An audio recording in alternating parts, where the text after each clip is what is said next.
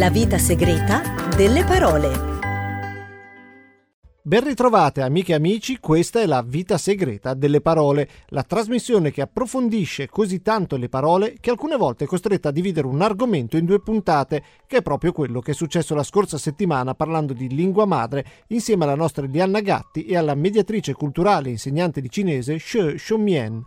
Oggi riprendiamo dal punto in cui ci siamo lasciati, ovvero l'importanza di mantenere i legami con la propria lingua madre, anche quando siamo in un altro paese, perché le parole non esprimono solo i concetti, ma il modo diverso di pensare delle persone, anche perché altrimenti per passare da una lingua all'altra, da una cultura all'altra, basterebbero i dizionari. Ah, di. Grazie per l'endorsement. Non mi sembra molto carino presentarmi così.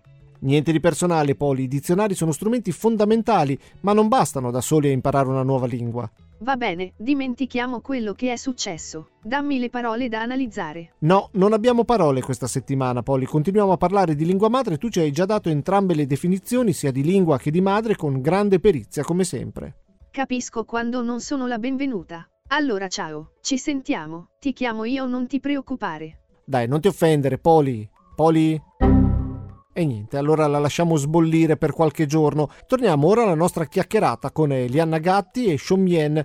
Elianna, una delle cose che ci piace molto della lingua madre è proprio il suo nome, lingua madre. La lingua madre si chiama madre sia perché in qualche modo fa appunto nascere i nostri pensieri, ma anche perché è proprio la lingua che impari dalla madre, dalla mamma, no? Cioè è la lingua nella quale si esprimono le prime cose di un, di un, bambino, di un essere umano, quindi con tutte le necessità basilari. E, per esempio mi viene in mente che la lingua madre crea una comunità attraverso... Eh, magari delle ninna nanne, delle poesie, delle filastrocche, un sacco di cose che impari da piccolo, no? È la, vi- la vita quotidiana.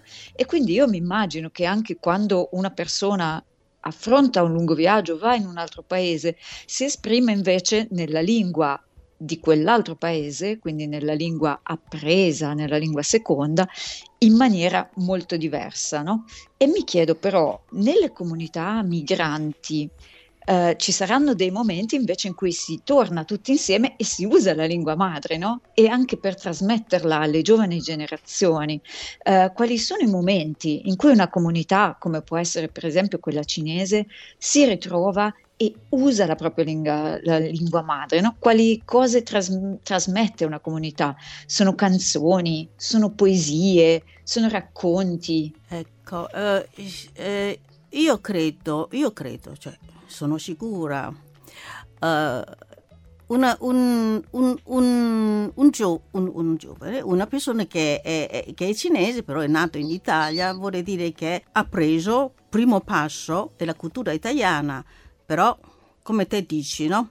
La, il primo passo che è quando il momento che prende il latte dalla mamma, la mamma che così prova di parlare con, con il bambino e quello lì è già il primo passo. Però eh, i giovani di oggi, come i figli immigrati, eh, di solito a casa parlano così loro lingua, lingua di, di, di, suoi genitori, no? di paese eh, d'origine. Però oh, frattempo ha questa esperienza da stile italiano cosiddetto, non riesce a capire il valore, hm, il valore della, del nostro usanza, esempio, non so, eh, noi come quando vede una persona e si sorride, magari questo ragazzo che, che se è diventato italiano dice perché sorride sempre, non, non, saluta neanche, perché lui non lo sa che sorride, è un saluto. E molto, molto spesso troviamo questo contrasto che è già è spaccato, è spaccato diciamo, questa,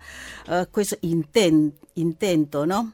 E noi abbiamo un altro modo di fare, e noi, io intendo come, come cinese, e invece l'italiano ha un altro e, ecco, e magari questo, ragazzo, questo ragazzo parla anche, dopo di che, oltre dialetto, parla anche cinese. Però questo, proprio questo pensiero, il pensiero è derivato da, da tradizione, dalla cultura, dal modo di, di essere.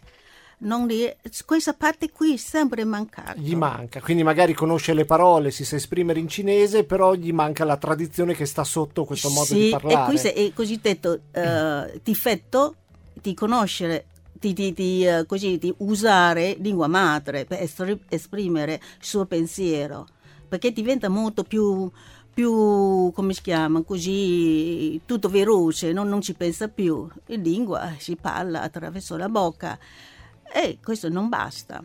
Invece una curiosità, come funziona per la scrittura? Cioè i ragazzi, le seconde generazioni che imparano il cinese eh, in casa, in famiglia, però a scuola imparano e studiano l'italiano, quindi imparano a scrivere anche l'italiano.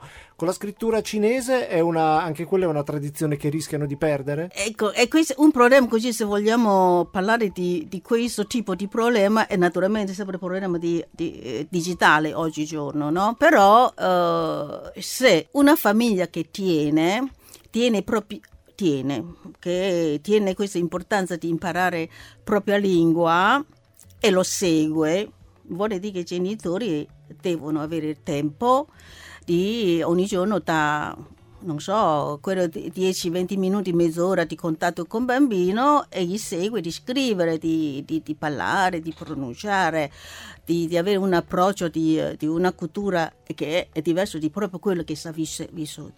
In quel caso lì il ragazzo riesce a imparare e conoscere la cultura del, così, dei, dei genitori o dei nonni, ma ci sono altri che non hanno questo approccio di di, eh, seguito da famiglia spesso non conoscono più la lingua cinese e figuriamoci la cultura cinese, certo. il pensiero cinese. Mi viene una domanda, visto che prima dicevi dialetto, no? Sì. Stavo pensando, eh, le comunità italiane che si sono trasferite per esempio negli Stati Uniti, no? gli italoamericani, molto spesso si ricordavano molto il dialetto della regione d'origine e non sapevano parlare l'italiano invece.